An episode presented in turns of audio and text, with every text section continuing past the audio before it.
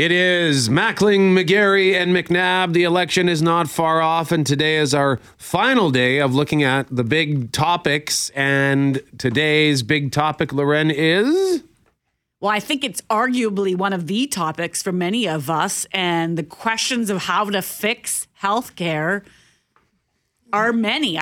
If if you're someone who's a, preparing to run this province, you can bet you're getting asked at if not every door, every other door what are you going to do about A, B, or C? And that could be what are you going to do? I'm an aging senior. What are you going to do about my mom in long term care? What are you going to do about the fact I went to the hospital the other day and no one could see me? I don't have a family doctor. I live in rural Manitoba and I have to drive 200 kilometers for an appointment. Uh, it is a huge issue for many people, a nationwide issue, but right here in Manitoba, I think the needs are great and perhaps greater than elsewhere because of the fight we have to bring people here, retain them, keep them, and also make sure that we're not just talking about Winnipeg in this equation. And we know that one party has gone all in on this issue. It is their number one issue. We're talking, of course, about the NDP. Anytime Wab Kinew gets asked a question about just about any subject, he manages to find a way to tie it back to healthcare, whether that makes sense to do so or not. He does it. And so I think uh, the NDP has decided that if they are going to win this election, it's going to be based on this very critical issue. They put it at the top of their list. We'll find out where it sits in terms of priorities for the Liberals and the Conservatives as we make our way through the day. Dougald Lamont will join us uh, this morning on the start. At 7.35 indeed. And then on Jim Toth's show, Kevin Klein from the PCs will be speaking to CJOB just after 1.30 and on the news with Rich and Kluche, or Rich and uh, Julie, uh, the NDP leader Wab Kinew will be calling in just after 4.30. Also, uh, w- when I got here, I opened my computer and the first thing that I saw in the queue was the name Bob Irving and then I had to listen to it. And right at the end, there you can hear Greg saying, "Always working." And uh, but so I had a feeling that it was the the audio came. So what happened? Where were you last night? IG Field at the Pinnacle Club. Uh, amazing venue, by the way. The meal was outstanding. So thanks to the Blue Bombers, Wade Miller, for the uh, outstanding hospitality last night. It was the 2023 Manitoba Football Hall of Fame induction ceremony, dinner celebration. Players, coaches, builders individuals who helped grow the game of football in Manitoba. So mm, I was sort of in my element. One of the individuals inducted last night was my high school football coach. And so that was special to be in the room when that took place last night. But just what stood out for me were the stories of giving back to the community, the gift of time, the cost of giving back that time in terms of relationships. Maybe I'm a coach and my wife is is now holding down the fort at home, or my kids are paying a price. Uh, Glenn Scrivener, former Blue Bomber, longtime coach, his wife said to him, "You know." You're spending all this time with with football players. Maybe it's time to mm-hmm. spend some time with your own kids. And so there, that was a common thread throughout the. Well, you talk about the, the speeches idea last night. when you get somewhere in life, and no matter what your career is, who helped get you there. That's right. And how often was that person on their own time, especially in the communities we live in? It's a, it's a mom or dad who's donating time That's to right. help develop other children, and it's all in good cause. It is. But there's cost. There's a there's cost, a cost too. hundred percent. So the insight uh, and and the and the speeches and the gratefulness was outstanding. And as you mentioned, uh, Brett, on the list of worthy uh, inductees, uh, our own Bob Irving. Uh, you're way too kind. Thank you. Old habits die hard. I have a score to report. Oak Park, 17. St. Paul's, nothing. Our grandson plays for the Oak Park Junior Varsity team, so I just had to throw that. So I, I, thought it was the perfect meld. It was a cert, like the perfect transition. You know, Bob's retired now, and of course, he still joins uh, all the shows on CJOB, but uh, with a little bit of a different perspective. And life is different for Bob now. Of course, he received a standing ovation, uh, long and and loud, uh, and it was just a, a, wonderful night. And we'll hear uh, the rest of uh, Bob's acceptance speech just after nine o'clock. And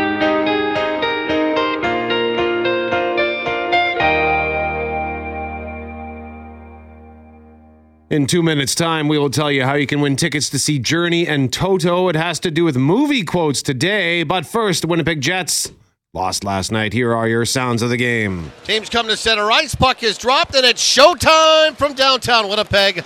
Back the other way is Harkins with some speed in the high slot for Ford. Parker Ford works his way back for Harkins on in front the shot. He scores!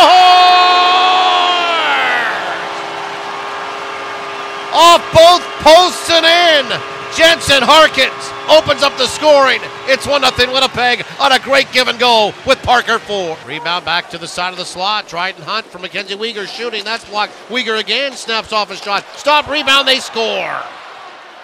Dryden Hunt, I think, got the last touch. There were two flames there. One was falling down. Hunt stayed on his feet and he backhands it home, and we're tied and one. Back to where the line for Niederreiter. Near side for Ford. Slap shot. He scores!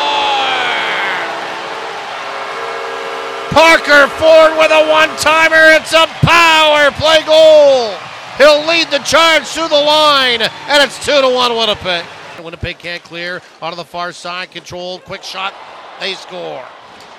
Connor Zary walked in off the wall on the far side toward the side of the slot, pulled it back, ripped it home, and we're tied at two. It's a power play goal for the Flame. Andrew Mangiapane, the next shooter for Calgary. Slowly saunters in, stick handles in the middle of the ice, shoots and scores. Andrew Mangiapane. And Winnipeg has to score here. Mesnikov will dance in. Across the line, left-handed shot, head up. He mold, goes to the deep, shoots as he moved to his left. And he's denied on a good save by Dustin Wolf. And the Calgary Flames win in a shootout tonight. Jets back in action tomorrow against Ottawa. More hockey talk on Jets at noon with Cameron Poitras and Jim Toth. In the meantime, Cameron Poitras is in studio with us alongside Sarah McCarthy as we get ready to tell you how you can win tickets for Journey and Toto, and it has to do with this. You talking to me? You talking to me? Talking to me? Well, I'm the only one here. At 7.05, we're doing an interview on movie quotes and a book called You Talking to Me. So today, let's talk movie quotes because we want to know is there a movie quote that really speaks to you or has had an impact on your life? An impact beyond, I like that quote. Like it's my favorite quote. Well, why? Why is it your favorite quote? Is there a movie quote you try to sneak into your everyday life? And maybe confound or confuse the people around you. What are you, what are you talking about right now? Or maybe there's a movie you just like to quote frequently, perhaps even to the point of driving someone nuts, etc. So let's go around the horn here. And Loren, why don't we start with you on this one? Okay, so this comes from the movie The Wedding Singer, which came out in 1998. My husband was also a big fan, and I'm trying to remember if we were even. I don't think we were even together then, but we've watched it since over the years. And this is the scene where uh, Adam Sandler, Drew Barrymore, he's testing the limo driver. And will this guy get to be the limo driver for Drew Barrymore's wedding? You're not gonna make it.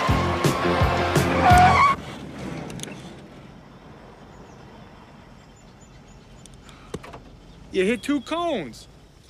Those could have been people. Those, those could have been guests at her wedding. They were cones. so I don't know why, but for, for in our house, if there's that moment where you're like, ah, come on, it's not that big a deal, one of us will just yell, ah, they were cones. Like when you screw up or you make a mistake, and it doesn't make sense to a lot of people because you'll have to have really seen that movie. Yeah. That's not a standout quote from that movie, mm-hmm. but if something is goes wrong and I screw up or you know whatever, ah, they were cones. and I just say it, and it means nothing to anyone but us. Well, that's cool though, and I, that, I think that's kind of sweet and cute and even sort of romantic that, mm. that you have that little thing. So that's fun. Mackling, what about you? What you got? Just actually good timing here, Brett, because I just finished editing this quote uh, from the film. I would say I watched more than any other because it was on TV. It seemed as though just about every other weekend when I was about 9, 10, 11 years old. Over? Did you say over? Nothing is over until we decide it is. Was it over when the Germans bombed Pearl Harbor? Hell no! German? Wasn't the German? Forget it, he's rolling. It ain't over now. Because when the going gets tough,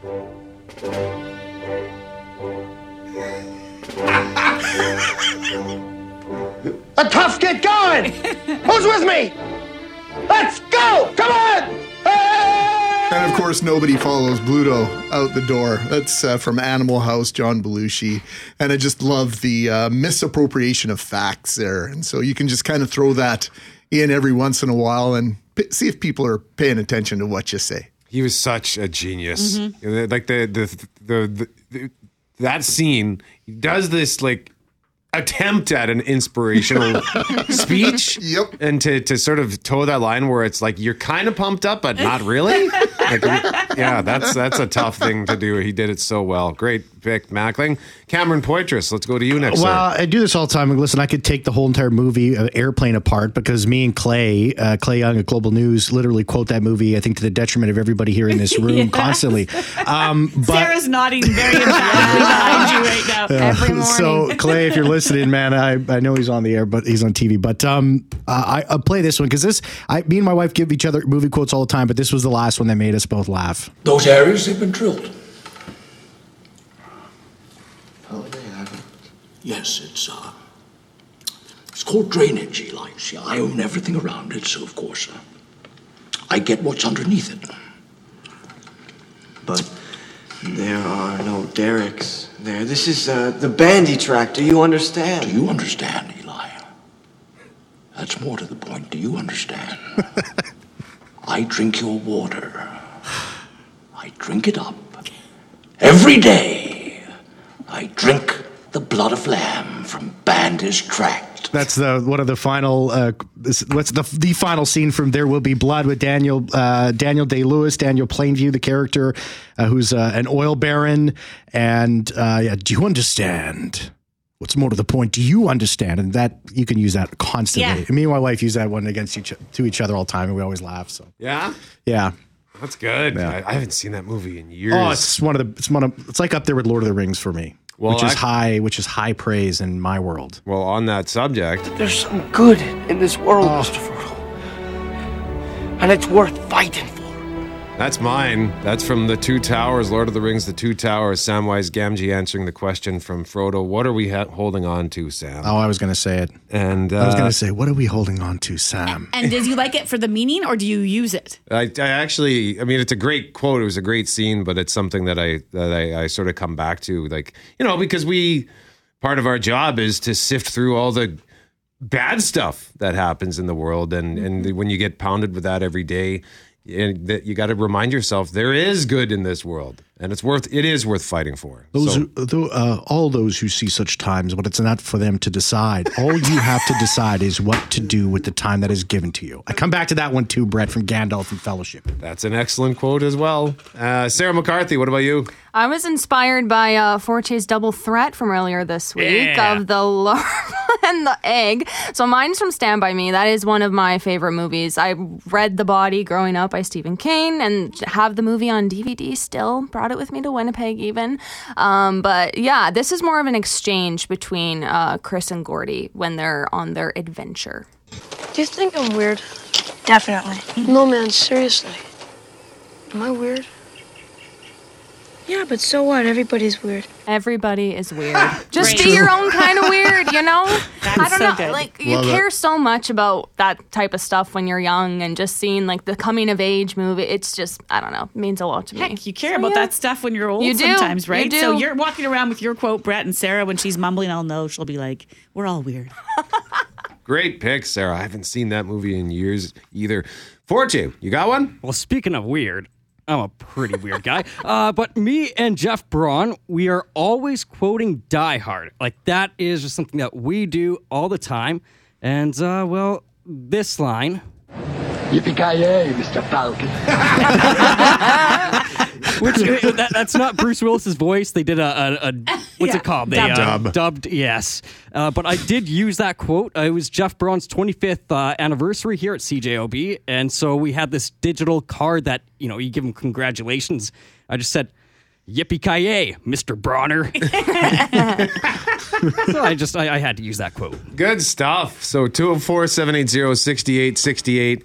A movie quote that either you just like to quote frequently, maybe you have a thing like Loren and her hubby, or like Forte and Jeff Braun, or there's there is there a movie quote that has had an effect on your life and it provided you with genuine inspiration.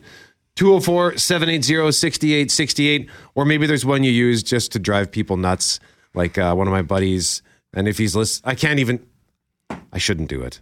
It's my buddy Mike's birthday. I have two Mike Mikes actually who have a birthday today. One of them, Really? and one of them, I, I, I can't even. I say one word in the voice of Gollum from Lord of the Rings, and he'll stop me and say, "If you keep going, I will smash you with this golf club right now." He can't. He, it freaks him out when I do it. So, but I like to quote Gollum when I can, and the threat of death is not imminent. So. Tell us your movie quote story for a chance to win Journey and Toto tickets. We'll pick a winner at 9:15.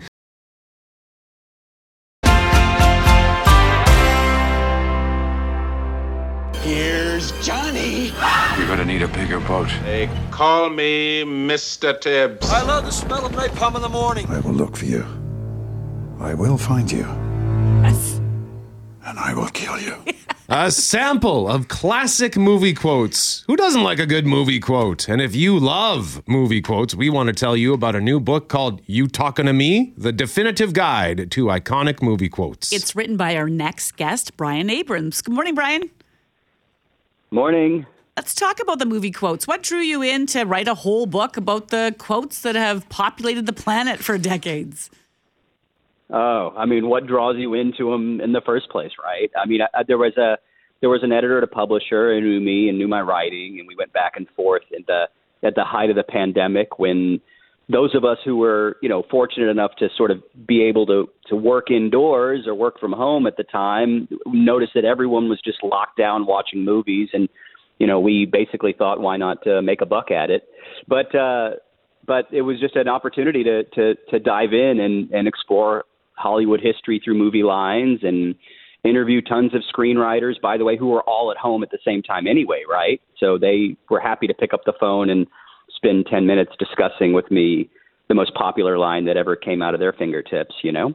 We're discussing a lot of our favorites this morning, but uh, Brian, is there such a thing as a good movie quote being a bad thing? I like like can the quote overshadow the movie, be uh, almost become a little bit too large?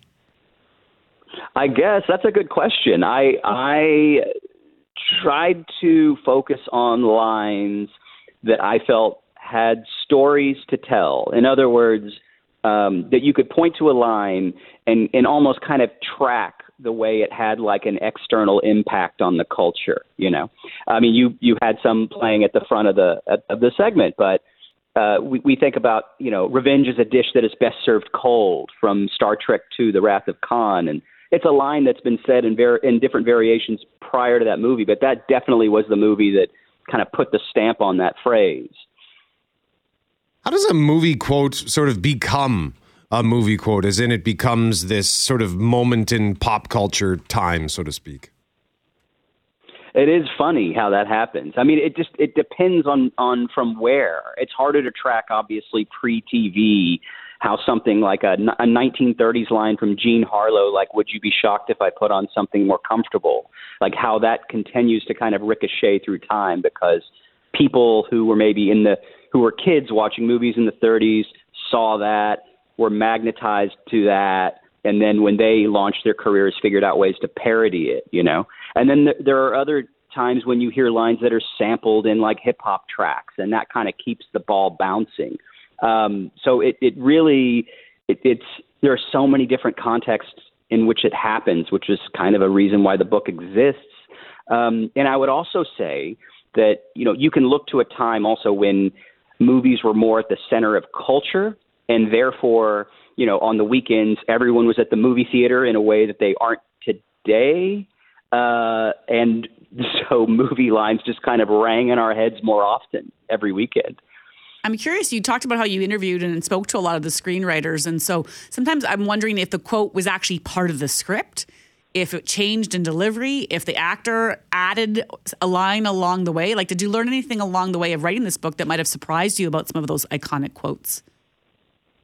It, it is funny, yeah. I mean, the one that comes to mind immediately is "Bye Felicia" from Friday, the 1995 stoner comedy, because that's a line that was just kind of an ad lib made up on set. They made up a lot of stuff on set, and they didn't even think twice about it. It's in the movie. They're done. They move along, and then one day you know, you come to discover that that's a line that wasn't something that was popular when the movie came out, but as uh, people went to the to the video stores and rented a copy, and someone's aunt saw it, or someone's cousin saw it, or someone's mom saw it, and all of a sudden it it kind of drifts into like black reality TV shows, and it becomes this catchphrase among divas, and almost has nothing to do with like Ice Cube smoking a joint with Chris Tucker anymore. You know, it's it's it's really bizarre to watch the journey of these lines and how they catch on. One of my favorite movies is is um, well, the line is if you build it, they will come. And that's become Right. a catchphrase for politicians, for mega projects around the world, you know, Field of Dreams. And then in our business, I find that people say $1 million completely different now, thanks to Dr. Evil and Austin Powers. Like the impact of these things sometimes can be very subtle and they show up in the oddest places. It's true, and then people put you know curl up the little pinky to their to their uh, lip too. Uh, with by the way, that Field of Dreams line, the filmmakers have never divulged who said that line. You can't find it anywhere. You can't. They they've they've kept their lips shut on that one, which is bizarre. But I guess it adds to the mystique in their minds. Brian Abrams is the author of You Talking to Me, the definitive guide to iconic movie quotes, joining us live. And Loren has one more question for you. Do you have a favorite quote after all this? I don't. I mean, there are just so many. Uh, you know, if, if we could, how much time do you have? Really, we could go through them all. I hear you. When we were trying to figure it out this morning, I, I regretted my first, second, and fourth decision. So All right, Brian, thank you very much for the time. We appreciate it, sir. Thank you. And the book is described as. Um, Oh, where did it go? I had the quote in front of me. A movie buff's treat curated by a real movie buff. So, again, the book is called You Talking to Me, the definitive guide to iconic movie quotes. And you can tell us about the movie quote that's had an impact on your life for a chance to win tickets to see Journey and Toto. We'll pick a winner at 915.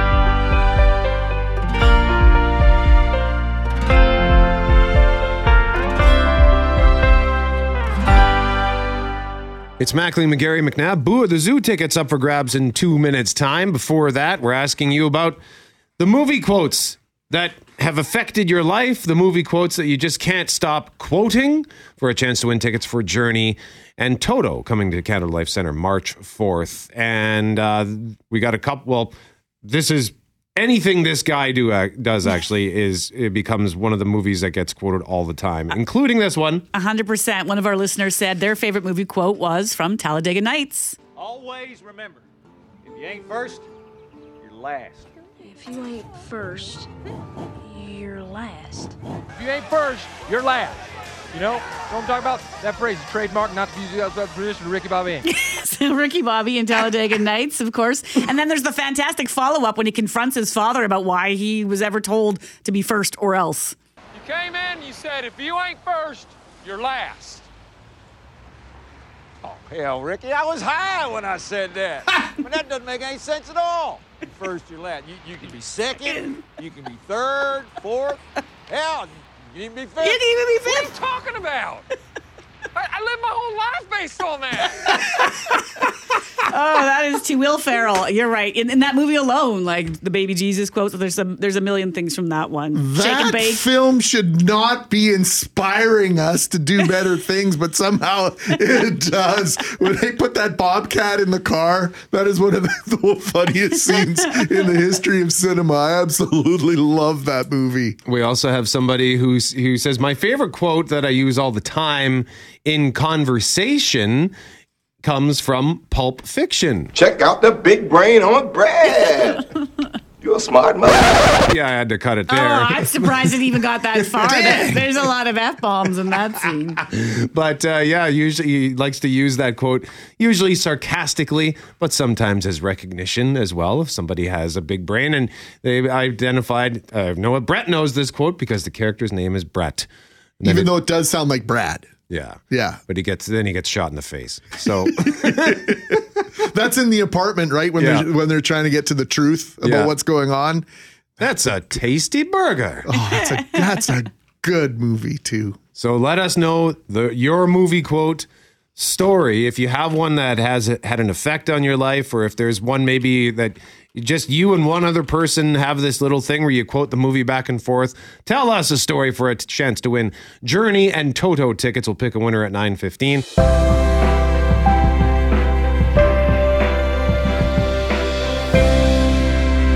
Big problems, big promises. That's been the talk around healthcare ahead of t- Tuesday's election. So today we're turning to the leaders to try and cut through the talk and see what action they would take if elected as the head of Manitoba's next government. We're going to speak to all three party leaders throughout the day. Right now, we're joined by the leader of the Liberal Party, Dougald Lamont. Good morning. Good morning. One of the big issues, maybe the issue, no matter what promises we make, we're going to need to have the staff. We're going to need to train more healthcare professionals. Training's one thing. How will you keep them here, Dougald? Oh, well, that's a great question. Well, first I'll say somebody made the point in the last couple of years I heard the U of M is essential to our healthcare system. We have factories for making doctors, nurses, and folks in our in our province, but we haven't put enough money into expanding them. So the number one thing to do is expand them, expand new spaces. But the other, when it comes to keeping people here, it's about making their work easier. Um, in a couple of ways. One, it, let's say you're a family doctor, we would improve pay to allow people to take more time with patients when they need to. Like right right now, it's a certain amount of money everyone gets the same amount of money, same amount of time for no matter what the issue with the patient is. If you actually pay family physicians more uh, to take that extra time, it makes it more appealing, and they can provide better care and they get better paid. That makes it better. You pay people to work in teams. That's the other thing which is critical, and this is part of our. T- but it makes life easier because you have a clinic, let's say with a physiotherapist and and uh, maybe uh, a mental health worker and a, a nurse practitioner, it means that if you can't see the doctor, maybe you can see somebody else, especially if it's in a small town or if it's in rural or northern Manitoba. This is about building these clinics of people where you have what's called wraparound care. And the other is uh, a little bit of an extra top up for those people as well. So if you're living in rural and northern Manitoba, we don't want people commuting. We really want people to like settle in the community and live there. It, it makes it better for everyone. So those three things together, that was the big part of our first our first healthcare announcement. Make sure everybody gets a family doctor, train people up, pay family doctors a bit better to make it more attractive, and then also make sure that they're paid to work in teams.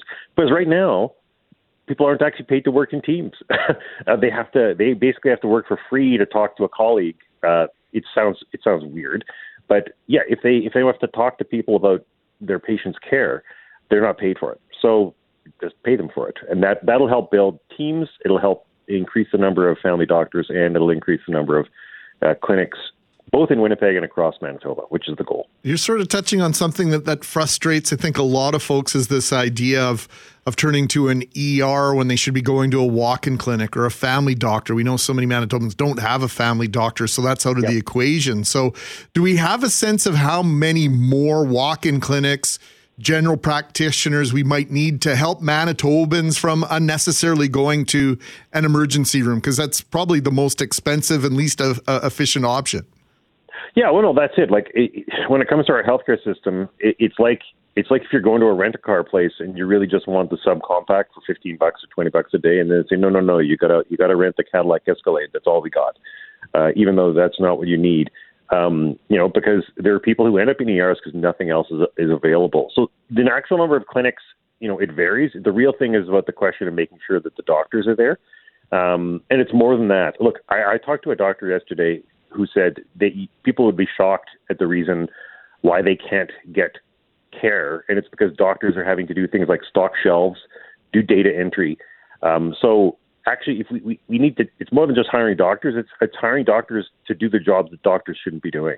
Um, lots of which is like it's important stuff, but it's it makes no sense to say, well, you know, the reason that you I couldn't see your you, you couldn't see your doctor today was because they had to restock the shelves in the rural hospital because there was no one there to do it. So, look, some of this is just about rebuilding and, and putting money into our healthcare system, but we're talking about we have to we have to bring up that number of doctors by about 400, and we have to do it pretty quickly, like within four or five years. Um, and there's and that's about putting money at the U of M, putting money into uh, you call them residencies, so that you can have international medical graduates. Like in, and look, that means we have Canadians going to Ireland because you, they can't get into school here. Um, making sure that those people can get jobs when they come back because they actually want to work here too. So it's it's it's a mix of all these things, but it's right. as we increase the number of people and as we treat them, if we treat the people working in the system better, they'll be able to treat patients better, which is the whole point. What about this uh, an ability for a, an ER triage nurse or some function of the ER to be able to to literally tell someone that comes in that doesn't need to be there. We can get you an appointment at this clinic tomorrow morning.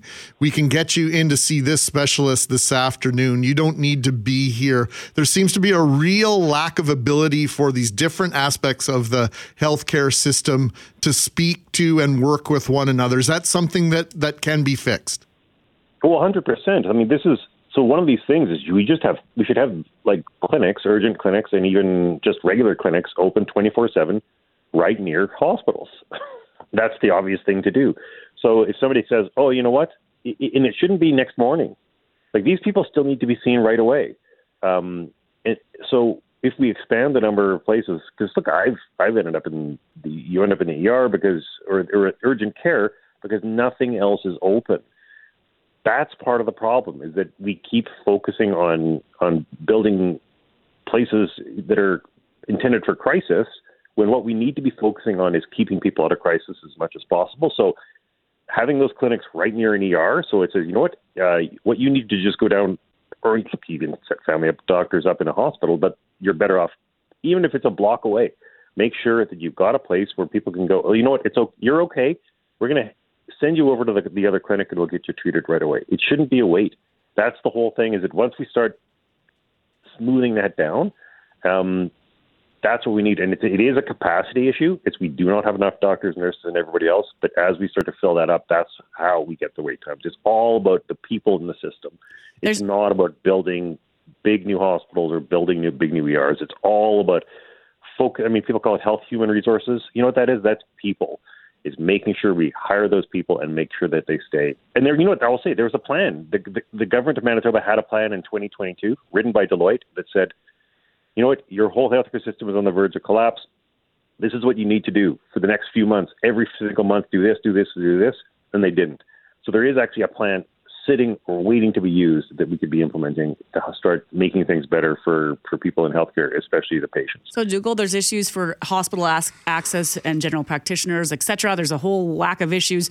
Uh, there's an aging population here and right across this country. So, I want to talk about seniors. And your party has a plan where, uh, you know, instead of maybe going to a home, we're trying to encourage. And I think all parties have talked about trying to find ways to help Manitobans age in home. Your party yep. has said that once you reach the age of 70, you would send out an assessment team to help figure out a long term care plan for that aging senior. What's the cost of that plan? How, how, how does it get implemented? What are the dollars?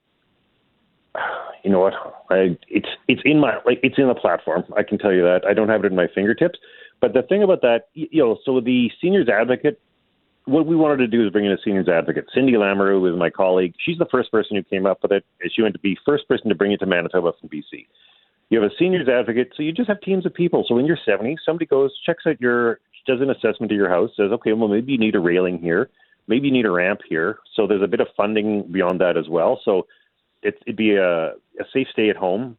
So you might be able to get funding for a wheelchair ramp if that's what you need, railings, there's all sorts of really small practical things that can make the difference. The other is making sure we're providing uh, home care. But we really need to be getting away from these.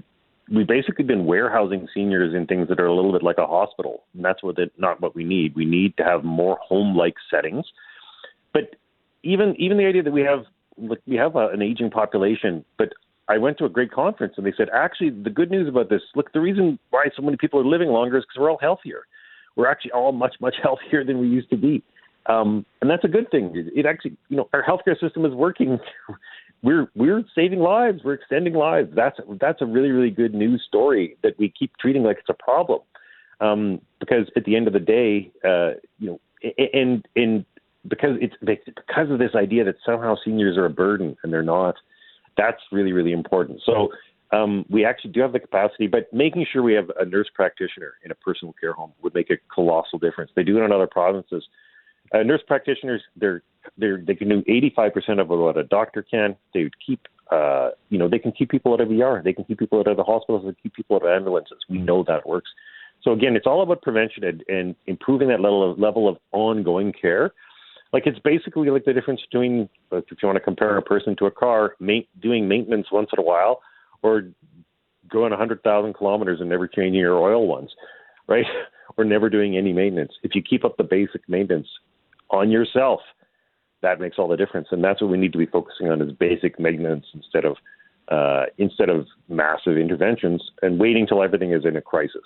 And basically, we've had crisis-based healthcare for a long time under the other two parties, and it's all about shifting out of crisis uh, because once you do that, you get better care and it, and it starts to cost you less as well. Dougald, before we let you go, uh, many Manitobans can't age at home. They need personal care homes. But we've heard too often the care they might get there is not always ideal. We've only got about 60 seconds here, Dougald, but what will your party do to improve care in homes to make sure adequate care is being given? Well, you know what? I will say we have already done it. This this uh, spring, we passed a bill which empowers family committees. It was actually inspired by one of our candidates, Rhonda Nichol at, at Kirkfield Park. But the other is just making sure that you have that oversight um, and that people are able to speak up safely. That, and that's why we have to have a seniors advocate uh, who can actually investigate things. You know, it's a watchdog with bark and bite.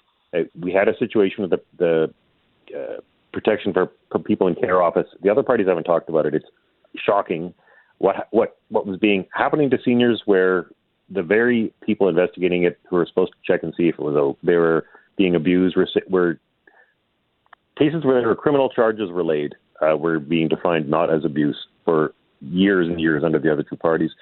That is shocking, um, and making sure that there's a place for families and seniors to go as an advocate is, is the absolutely most important thing, and that's make, bringing in a seniors advocate who can you can go to they can be your champion, and no politician can interfere or uh, or or tell them to be quiet because they're the ones who say this is a problem. You guys need to act. Dougald Lamont is the leader of the Liberal Party in Manitoba, joining us live on 680 CJOB. Dougald, thank you for this. Cheers. Have a great day, guys.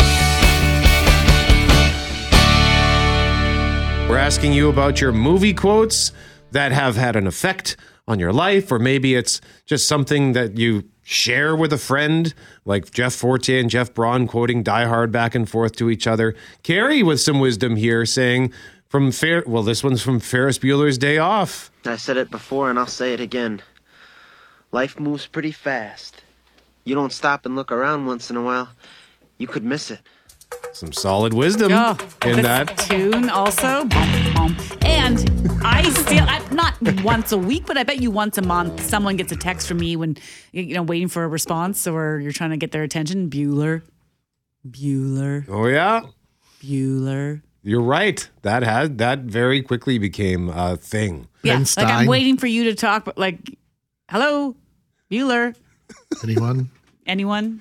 Ben Stein just delivers that So line good. just just perfectly. That is a near perfect film. So great job, Carrie. So we'll pick our winner in our next segment. And congratulations to Robert Starr going to see Air Supply on October 2nd at the Centennial Concert Hall. Right now, we want to talk about how it was an evening to celebrate football in our province last night in the Pinnacle Lounge at IG Field. So that's where the Manitoba Football Hall of Fame class of 2023 were honored and inducted into the Hall of Fame for their contributions in growing the game of football.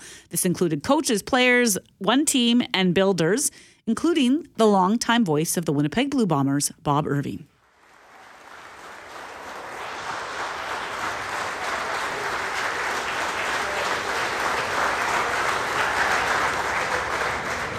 You're way too kind, thank you. Old habits die hard. I have a score to report. Oak Park, 17. St. Paul's, nothing. Our grandson plays for the Oak Park junior varsity team, so I just had to throw that. First, I want to congratulate all of the worthy inductees tonight. As a kid growing up in Regina, we all have to be from somewhere. My dream was to be a sportscaster. I wanted to live long enough to read one sportscast. So I started my radio career at CJSL in Estevan, 1969, moved on to CKX in Brandon, 1970, and then my ship came in. I was lucky enough to get hired by CJOB in Winnipeg in September of 1973. And shortly after that, I was given the task of broadcasting Winnipeg Blue Bomber games. And I never cease to remind myself how lucky I was to have been given that opportunity. Those of us who do football play by play in Canada, pro football play by play, there's only nine of us. Derek Taylor, you know this. We're one of nine. That's a pretty exclusive club, and it's really cool to be part of that group. And it's been just a wonderful ride. I'd like to thank CJOB for the platform they gave me. I'd like to thank my wife and our kids for the tremendous support and patience they had, all the travel, the early morning, the crazy hours. And I'd like to thank Football Manitoba for this very special honor. Thank you.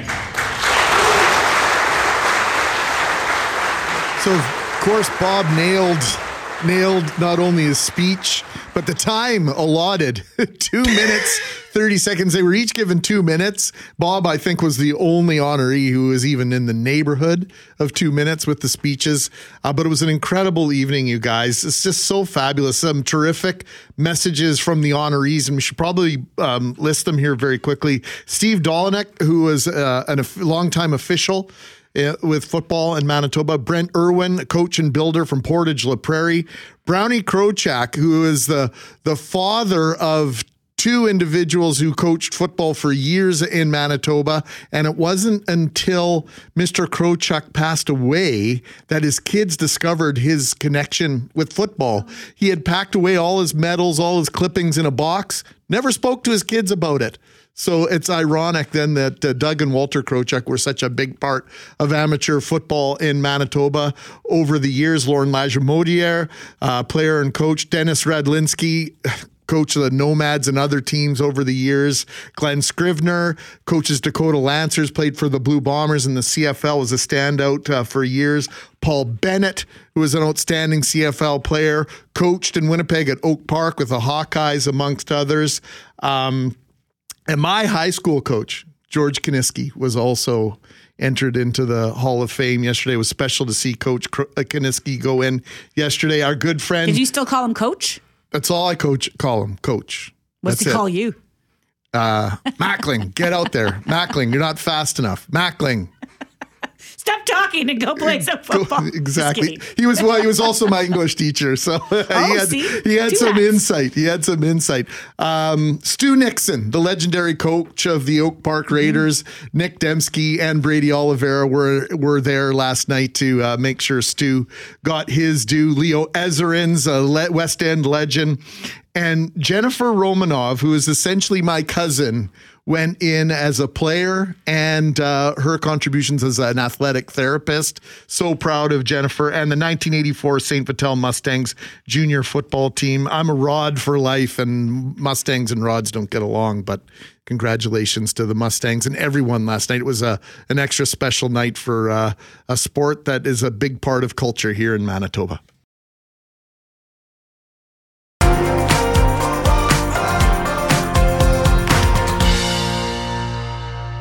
It's Mackling, McGarry, and McNabb. We have tickets for Journey and Toto coming to Canada Life Center March 4th, 2024. And we're talking movie quotes this morning at 7.05. We spoke to the author of a new book called You Talking to Me? The Definitive Guide to Iconic Movie Quotes. And we're asking you about your movie quote stories. And I just wanted to share this one because Loren wasn't in the room and we mentioned it earlier, but this made me smile from Lisa.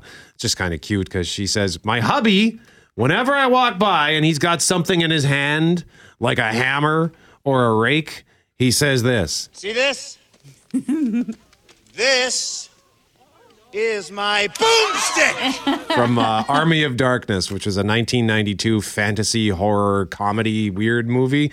Um, and yeah, so just ima- imagine that. Every time you walk past your hubby, he's got something in his hand. He's like, hey, this is my boomstick. You have to commit to the line and the shtick and the stick that he's carrying. The shtick and the stick. Stick and the stick. Mackling, have you ever seen um, Phantom of the Paradise? I have. Okay. On television, many times. Never saw it in the theater. Ran in theaters, I think, for two years in Winnipeg. Yeah. Uh, it was a hit in Paris and Winnipeg and almost nowhere else. So Gary Sleepy Beefaroni, our runner-up here.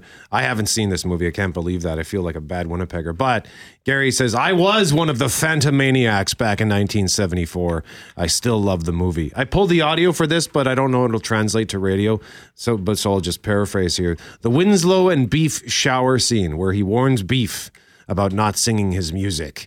He reaches into the shower and grabs him and says, and he actually hits him in the face with a plunger. Never sing my music again. Not here, not anywhere. Do you understand? My music is for Phoenix. Only she can sing it. Anyone else who tries dies. And uh, Gary, the fact that you're able to quote that, good stuff. Impressive. But uh, well done, Brett. Thank you. For someone that's never seen the movie, mm, it's pretty good.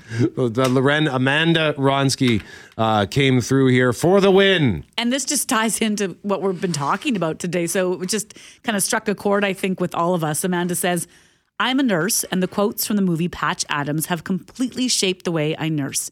Here are only a couple of the many ones from the movie. A doctor's mission should be not just to prevent death, but also to improve the quality of life. That's why you treat a disease, you win, you lose.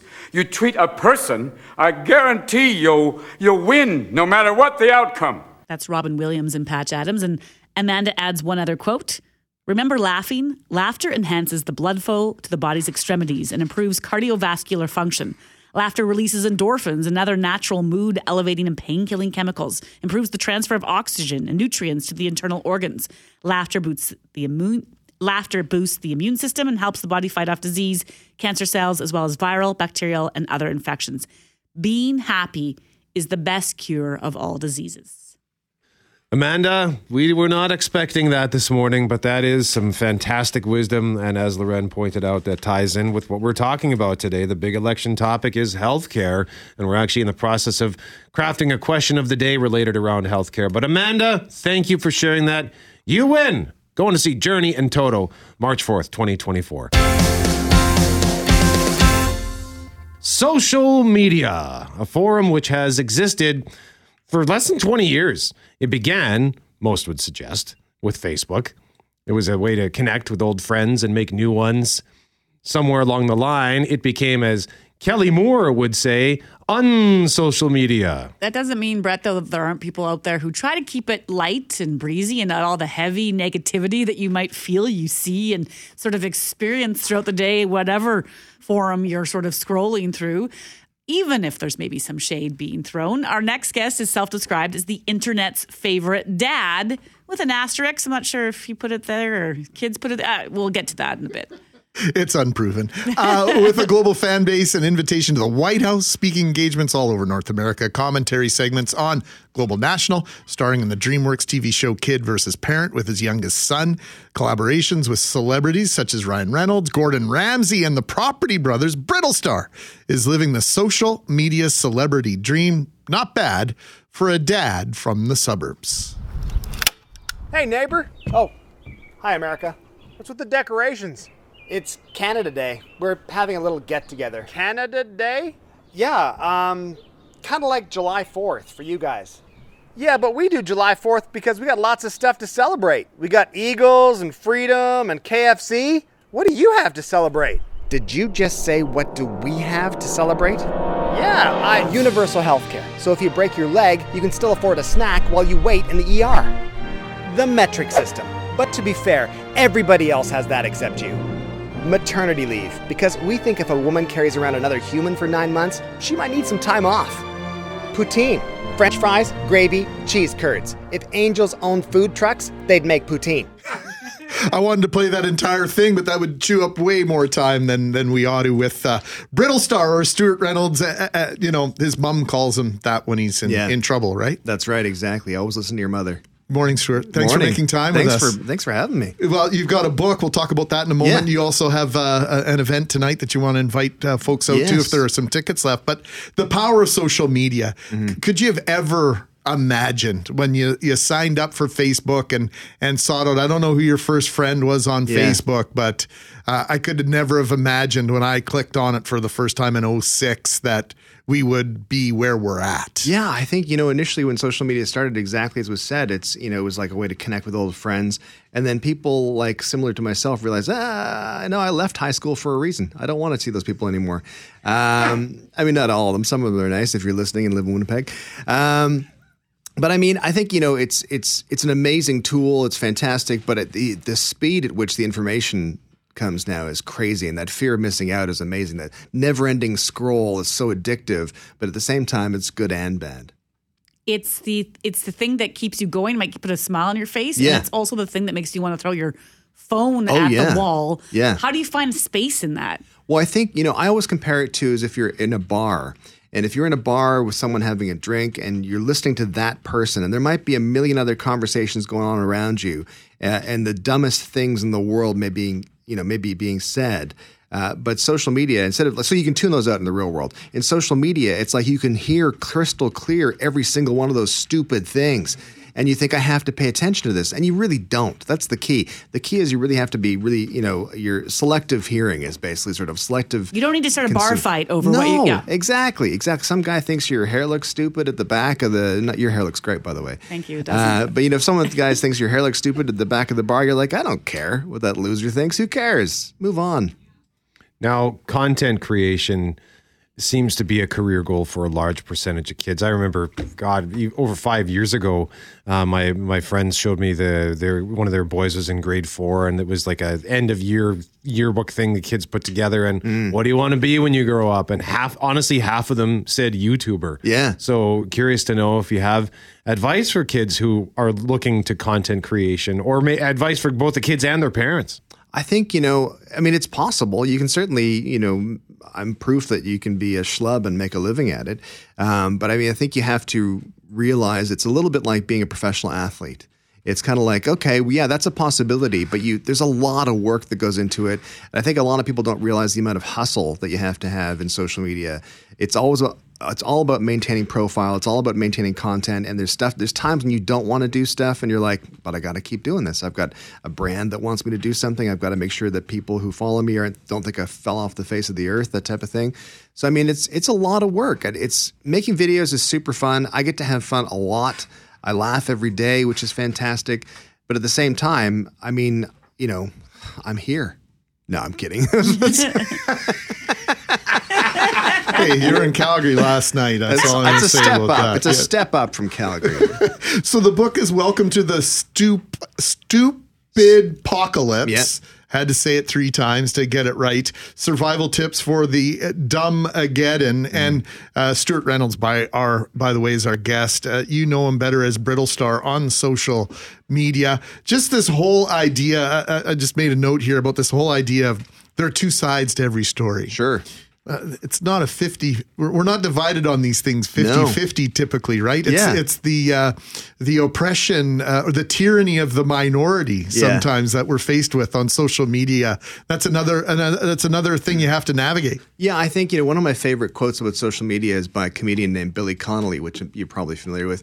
And Billy Connolly said, "Social media has the ability to make things look like a movement when it's really just some guy in his underpants in his mom's basement." Yeah. And it does. It really does. Like I, I mean, I also my thing, my whole thing is that usually, you know. The loudest person in the room is usually not the smartest. That's the key. And so it's just because a voice is loud doesn't mean that it's right, doesn't mean that it's smart, doesn't mean that it's the best way forward. So it's it's difficult, but again, it goes back to that whole flow of information. It's never ending, nonstop, and you really have to be uh, diligent and and really sort of exercise your ability to tune things out that, that aren't important. I've been flipping just through the first couple pages and laughed several times. Oh, First of all, with the forward, your Yeah. name's Stuart Reynolds. Ryan Reynolds says, We're not related. I will not be able to write the forward for your book. It's touching, right? That was really good. I enjoyed Yeah. that. But chapter one, uh, you know, when we when I got through it, I thought it was tremendous. It starts off with parenting is a joke. Animals are better parents. It's true. They really are. I mean, when you think about that, that, that particular section is fun because I mean, people as parents, we freak out, we worry all the time, and then you you have to realize that you know giraffes let their babies fall six feet, and they're like, they're fine. Don't worry about it.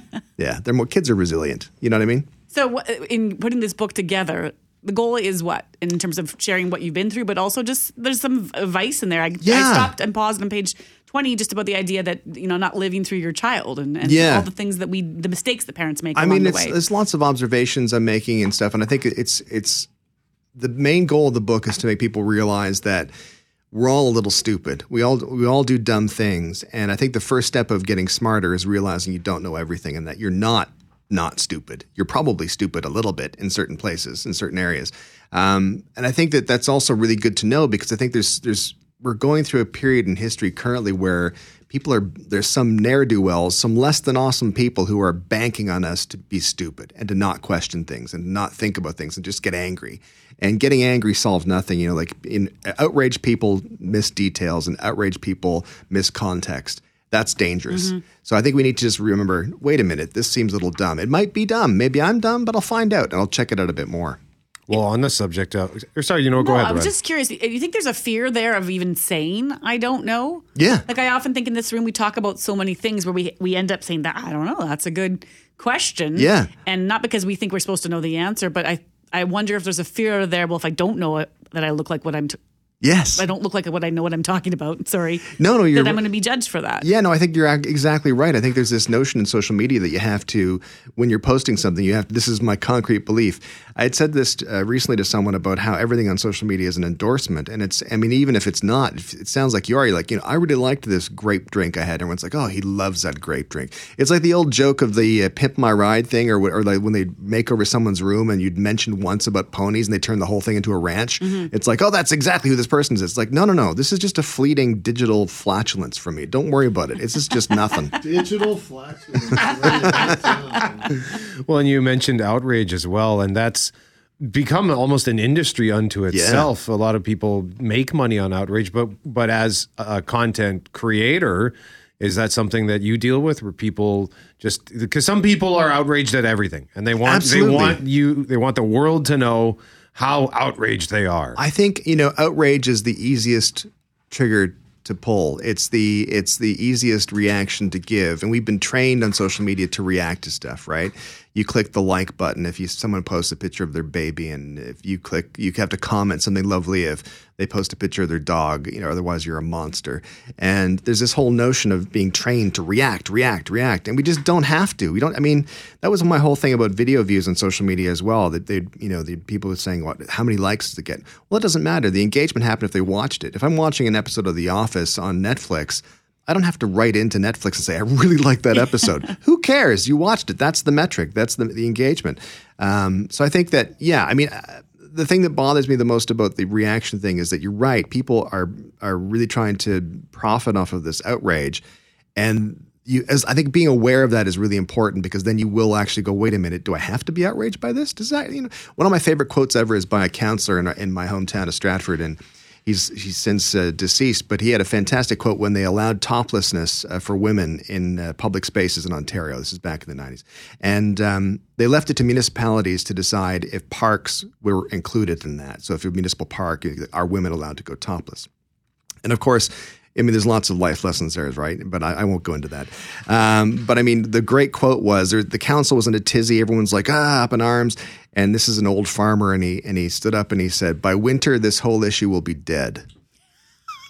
Not a lot of topless women in winter in parks in Canada. It just, Yeah. it just a, a- a philosophical statement, but also deadly and perfectly accurate. Absolutely. It's like, wait, why are we getting all bent out of shape about this? Let's just calm down, take a breath, and let's react appropriately. Don't worry about it. We're overthinking this. We know him as Brittlestar on the social medias, as Brett likes to say, Stuart Reynolds. Uh, if you prefer, tonight, Stuart uh, takes the stage at the Colin Jackson Studio Theater. That's at PTE. And uh, the book, once again, welcome to the Stupidpocalypse Survival Tips for Dumb Again. And you can get your tickets online, seek it out. Give us uh, give a give it a little search and uh, hang out with Stuart tonight. Fantastic. I can't wait to see people tonight. It's it's we've got a few tickets left, but uh, yeah, jam them in. Jam them in. Brittlestar, thank you so much for popping by. Pleasure to meet you, sir. Likewise. Thanks for having me, guys. I appreciate it.